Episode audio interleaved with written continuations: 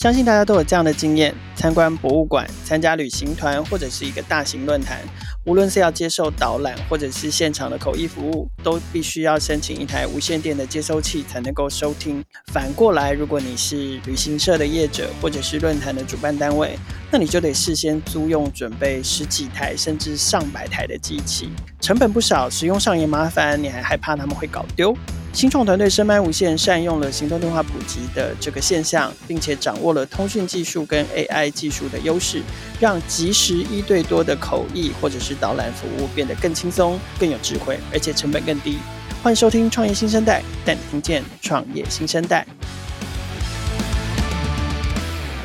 今天创业新生代的创业大来宾是声麦无限的创办人及执行长 Maxwell。我们先请 Maxwell 跟听众朋友打个招呼。大家好，我是 Maxwell，呃，我是 VNFi 声麦无限的执行长跟创办人。OK，声麦无限从字面上听起来就知道它应该是一套跟通讯有关的这个软硬整合的解决方案，但是我知道。Maxwell 的前一个创业项目其实是跟文创这个关键字有关系的，所以想先请 Maxwell 跟听众朋友分享一下你的创业背景。嗯，我先聊一下我们前面一家就是文创的公司。其实当初最早创立那家公司是以手机游戏为主，然后制作手机游戏，然后还有就是协助其他公司在做 App 的专案，还有就是翻译的部分。哇，所以游戏帮人家做 App，然后再做相关的翻译的，嗯、就比较偏向于内容产业。所以对，可是你后来怎么会转过来做通讯这个题目？中间转变的那个过程是什么？呃，其实深麦无线是当初我们有有一个旅行业的客户，那我们原本是帮他们服务做 App，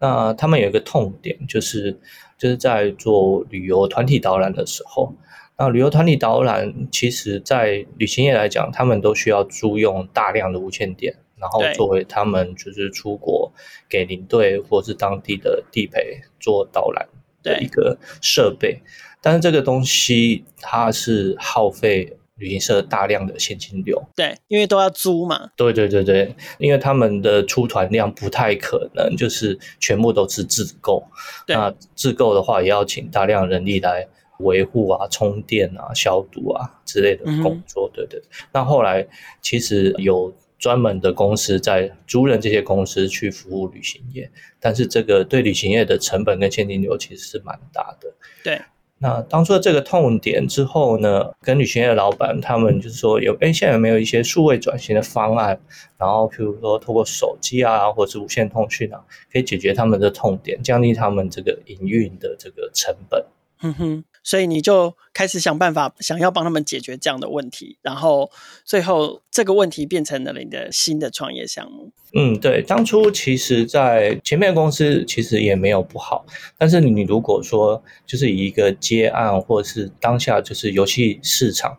的一个饱和的情况来讲，小公司能够很快速就是成长或是得到机会的部分，其实在市场的转变下，其实已经变得很小了。那在研究过这个题目之后，发现，诶，在无线通讯一对多无线通讯的这个部分，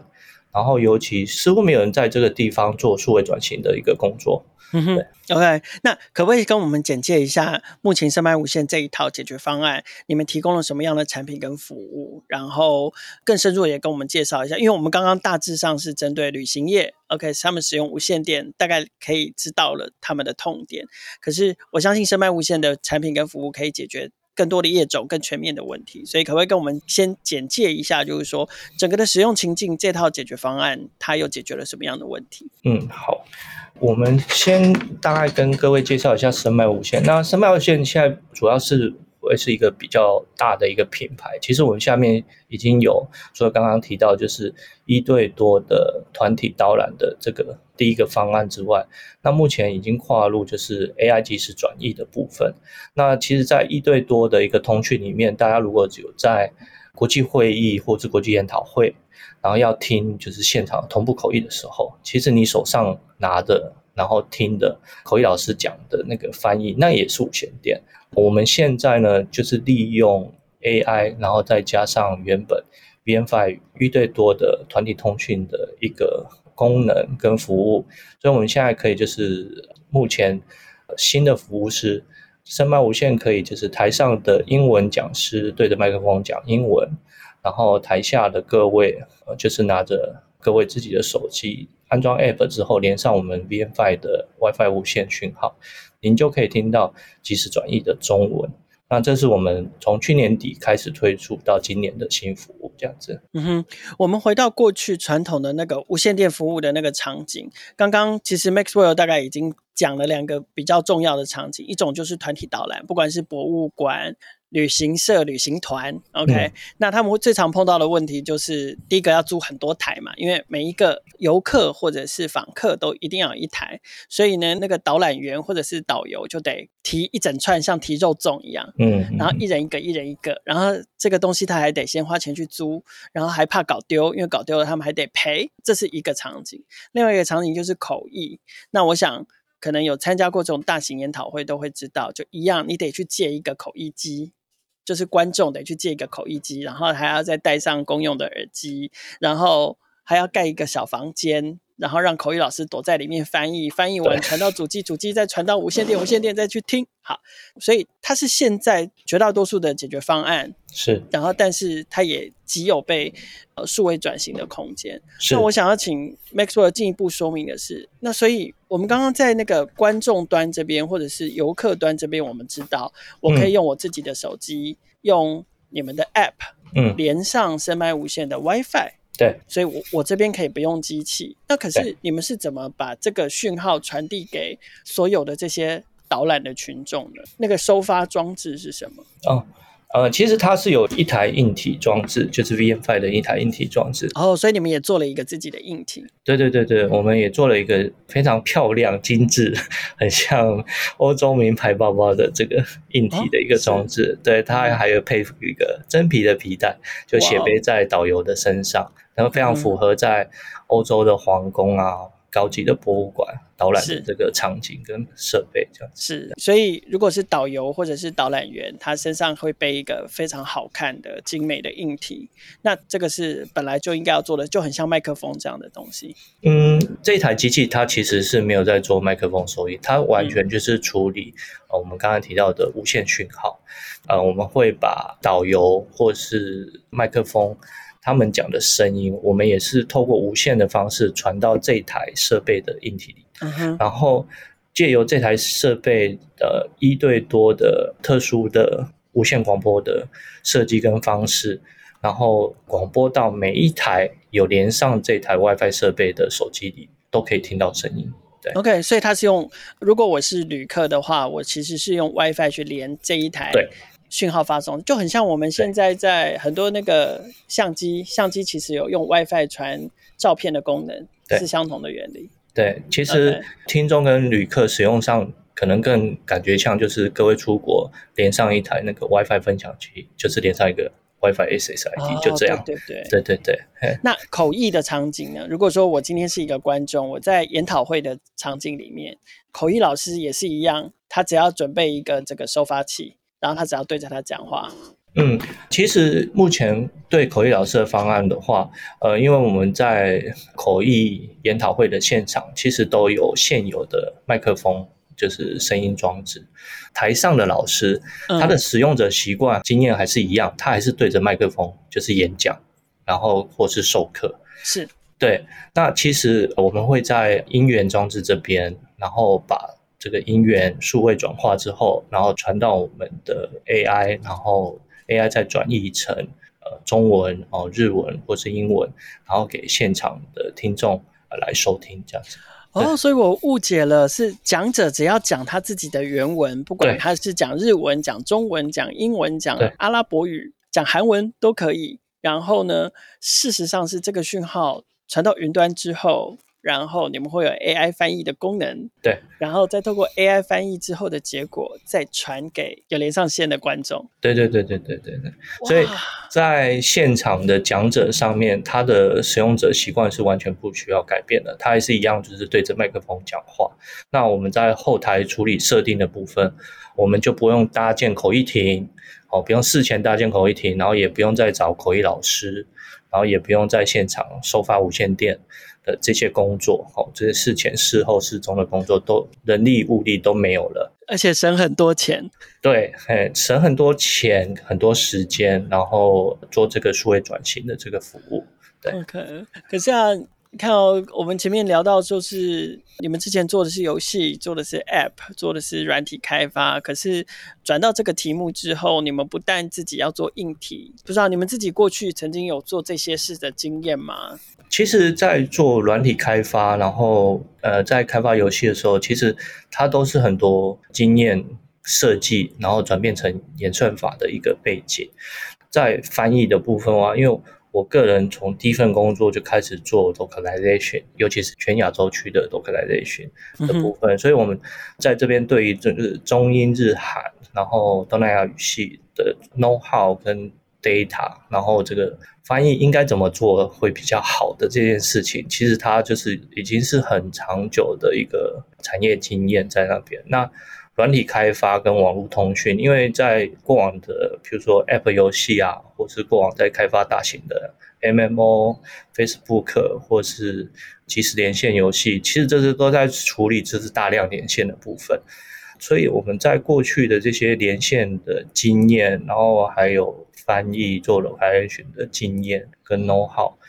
把它。针对这个问题来深化跟转译成这个数位转型方案。那因为其实声麦无限企图想要挑战的还是也是一个非常传统的行为模式的数位转型嘛。嗯、那可是我觉得挑战传统这件事情是格外困难。你看像无线电这样的，这是一个二十年、三十年大家已经很习惯的行为模式了。所以可不可以从技术的角度来谈谈你们的产品优势跟竞争优势？就是在数位转型这件事情上。嗯，好，其实新技术带给就是人类跟这个世界的好处，就是大部分是可以取代过去传统的方案，然后得到一个更低成本、更有效率的一个方式。那其实这无线电从二次世界大战 发明以来到现在，其实它没有什么太大的不好，但是它就是没有被数位转型。那也很多人会说，诶，为什么现在可以做这个方案？其实大家试想，在十年前，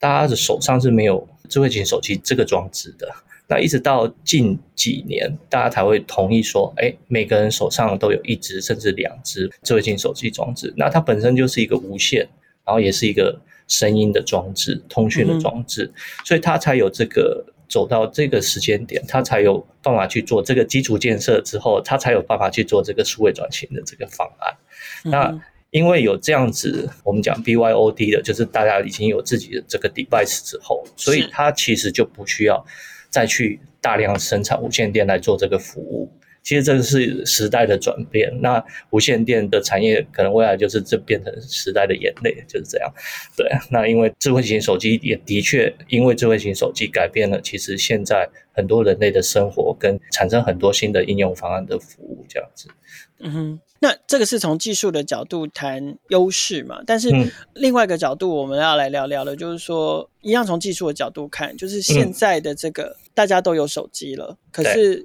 这件事情就会造成它理所当然的普及嘛？嗯，就是说它是不是还是需要五 G，或者是需要什么基础工程上面的更被广泛的部件等等的，才能够帮助像深麦无线这样的服务可以更有效的推广，或者是说它会不会有什么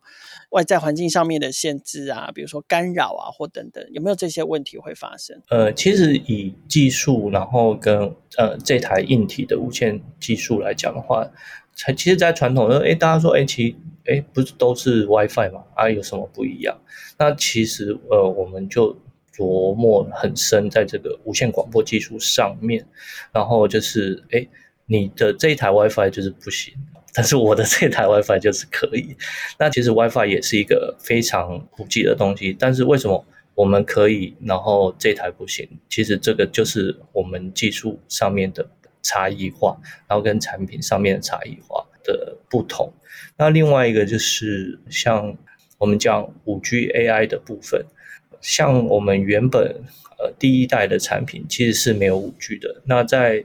二零二零年，我们被选为高通的新创团队之后，我们接触到五 G 的这个新创的一个技术，然后高通给我们很多上面五 G 上面技术的协助跟支持，所以我们在去年一年很快速的 implement 就是整合五 G 的这个优势。那我们现在可以用很低延迟的方式，然后提供这个非常快速的 AI 转译的这个结果，然后到各位的手机里。那这是比过去四 G 来讲，它的差异至少差异到四倍以上速度。那这样子，这些手机都得是五 G 手机吗？他们都得搭载五 G 的行动网络吗？对，其实这也是一个 tricky 的地方啊。其实是、嗯、呃，我们的 WiFi 的无线方案是有五 G 能力的，但是你的手机只要有 WiFi 能力，你就可以享有五 G 的服务。啊，对，OK OK。我另外一个好奇是说，假设我现在它有没有数量上面的限制？比如说旅行团有八个人的，嗯嗯嗯，有二十个人的，嗯嗯嗯，导览团。对，也是一样嘛。OK，好，然后这是一块。对，第二块更大规模的就是这种大型论坛。大型论坛有数百人到数千人的。对，我们可以容纳的那个数量大概是多大的范围？谢谢这个问题，这个问题非常关键哦。对，因为其实像我们一些客户，他其实他就是只是一个走读的导览，他的导览团的成员大概就是八人、十人、十五人了不起。那我们现在也有这样子的设备方案，就是以连接数来讲，其实它是靠连接设备的晶片的能力。嗯、那再来，呃，我们也有就是哦，for 一台游览车的方案，哦，就一台游览车就差不多四十个人。那另外一个就是呃，像再大型一点的演讲的会议场所，比如说它是一百人的方案，对不对？所以你也要可以一对一百人。那以现在来讲的话，我们又回到五 G 的部分，那我们有在目前已经在提供一个五 G 垂直整合的部分，跟五 G 的电信商已经开始合作，还有设备商合作。我们现在下一个提供的服务是可以对一万人的服务。哇，一万人，那这一万人连的是 WiFi，WiFi，那 WiFi，我的意思是说，嗯，它连的是云，还是是连的是？哦，其实以现场的听众来讲，它还是连现场的这个我们讲 VNFi 的这个 WiFi 讯号。对。那后面的架构的部分，就是我们跟设备商还有五 G 电信商，然后跟 VNFi 这边做的一个垂直整合的一个方案服务，然后让呃现场的一万人可以同步收听到 AI 口译的内容。对对对对。对啊，那我好奇的是说，因为像导览来说，对导览其实如果我是游客。对，我的手机其实连的是导游身上的那台机器嘛。对，对啊，我的内容来源是来自于导游身上那个机器。对，可是以 AI 口译来说，那个内容的来源一样是现场那台机器吗？还是？对对对，我们是在现场，就是大型场域这个演讲场域的现场哦，比如说南港展览馆，或是未来的大巨蛋现场，它是已经布建好这个固定的 WiFi 设备。就是我们现在都称它做五 G CPE 哦，它一端是连五 G，一端是提供 WiFi 的讯号哦，这个设备。那所以在以一万人来讲的话，我们基本上就是有一百台设备在现场提供现场，啊、然后每一台设备会提供给一百人的服务，这样子。对，有点像 Mesh 的那个概念。对，但是因为以 Mesh 的技术来讲，只能达到比如说 Mesh 五台。对对对，而且 Mesh 之后，它的频宽跟速度还会下降。那我们是不走 Mesh 架构，就是如果要服务一万人，对。哇哦，所以等于是说，如果以口译来讲，其实是演讲者的内容，嗯，讲完之后，然后瞬间传到云端，对，传到云端，对，然后 AI 口译，对，传下来到 device，device 再送到每一个 App，然后最高到一万人。对，我们下一个。提供的服务是一万人服务，然后我们希望未来可以，比如说进入大巨蛋这种三万七千人的场域，这样子来提供服务。是是是对，架构是一样的。那这个很快，就是也许在年底大家就有机会可以体验到，如果可以群聚的话 等它盖好，等它盖好。对对对对。好，可不可以跟我们聊一聊，就是你现阶段有的一些客户的案例？就包含了他是什么样的客户，然后他们的产业别是什么，他们是拿来怎么应用的？嗯，好，如果是以我们原本就是团体导览部分，其实大部分使用的客户就是旅行社或是一些在地走读的一些 partner 哦，他们会在做在地的导览，然后还有在海外。然后旅游的时候去做这个团体导览的部分，那这个是比较稳定的部分。那后续的话，在于这个 AI 口译的部分的话，现在呃使用的场景就是在疫情之前呢，像日月潭红茶的业者，他们针对国外旅客，然后除了可以喝红茶，然后体验红茶的好，同时红茶老师可以用中文解释，日本游客就可以直接听英文，然后更了解日月潭红茶的故事。那这种观光解说的部分也是很我们的一个主要客户。那另外一个在会议的部分，那像现场的会议，然后跟我们现在有呃像鼎奈商务啊，他们这种租用这种会议场地的业者，那目前都是我们的商业伙。再来的话就是教育的场景。呃，我们在一些目前很多大学，其实都有非常多的这个外籍生。其实他们大一来的时候，他们对中文的听力，对他们是一个非常大的一个痛点跟就是障碍，就是在听课的部分，尤其是中文，中文是对外国人是很难的一件事情。嗯、所以现在的老师，他们以前很辛苦哦，我们台湾老师很有热忱，但是他讲一遍中文哦给。台湾的学生听，还要再讲一遍英文给外籍生的听，那这样课程的效率就只剩下不是一半，是不到三分之一，所以进度就会很差。嗯、那后来导入我们的方案之后，老师一样就是用中文授课，呃，外籍生英文的能力其实都不错，然后很好，然后就用英文来听懂老师的授课这样子，所以在。观光会展，然后教育的部分都是我们主要的客户，这样子。而且我觉得在这些使用场景里面，我觉得我们刚刚漏讲了一个很重要的关键是，它是即时的服务啊，对，它是现场的，它是 live 的，然后它是 real time 的，现场而且及时的服务。嗯、因为事实上，其实现在有一些导览或者是有一些这种博物馆的服务，它一样可以请你下载一个 app，然后走到每一个点就扫一个 QR code 嘛。就听一段语音，或者是说你下载了它的 app 之后，你到一个新的站点，你就去听它预录好的东西。嗯、可是其实声麦无线这边提供的，就是不管是口译啦，不管是解说啦，其实都是及时的，然后是真人互动体验的这样子。嗯嗯嗯嗯，没错。这个是我们其实刚刚没有聊到的一个关键哦。好，最后一个问题想要请教 Maxwell 的是，嗯、那接下来就因为其实我觉得听起来声麦无线这样的服务，再加上有五 G 的技术的发展等等的，其实接下来发展应该也还有蛮多可以期待的事情，包含了也许是走到海外市场，因为其实你们都还结合了内容上面的转译。嗯、那不知道声麦无线接下来的发展规划跟有没有一些目标可以跟我们分享？我们分享一下我们目前在海外的一些进度。好了，就是其实大家如都有个很熟悉的一个旅游点，就是日本。然后大家也可以很轻易的理解，就是日本这个社会对于语言的痛点的需求跟需要。对对，那所以我们在今年的上半年，啊，甚至是在疫情期间，透过线上已经接触到非常多的日本。的企业跟客户对我们方案有高度的兴趣，那我们现在已经开始在做对日本市场的一些 PNF，然后现然后日本的实际的一个部件，然后跟商谈的部分。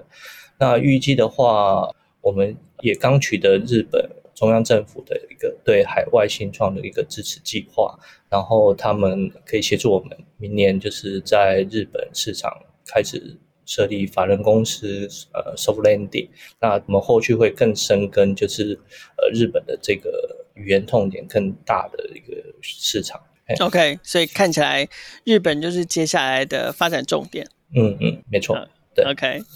好，今天非常感谢深麦无限的创办人跟执行长 Maxwell 来参加创业新生代的录音。嗯，谢谢凯尔。创业新生代每周固定更新，除了采访科技与商业模式创新的创业家故事外，我们的议题也扩及创业成长、数位科技的产品与服务，值得大家支持的群众集资计划，以及改变影响社会未来发展的社会创新企业。创业小聚的朋友，除了可以在 SoundOn 上面听见每一个创业新生代的故事，也可以在 First Story、KKBox、Apple Podcast、Google Podcast 还有 Spotify 上听见。欢迎大家随选收听、订阅、分享、留言、评价。和我们一起共同关注创业新生代。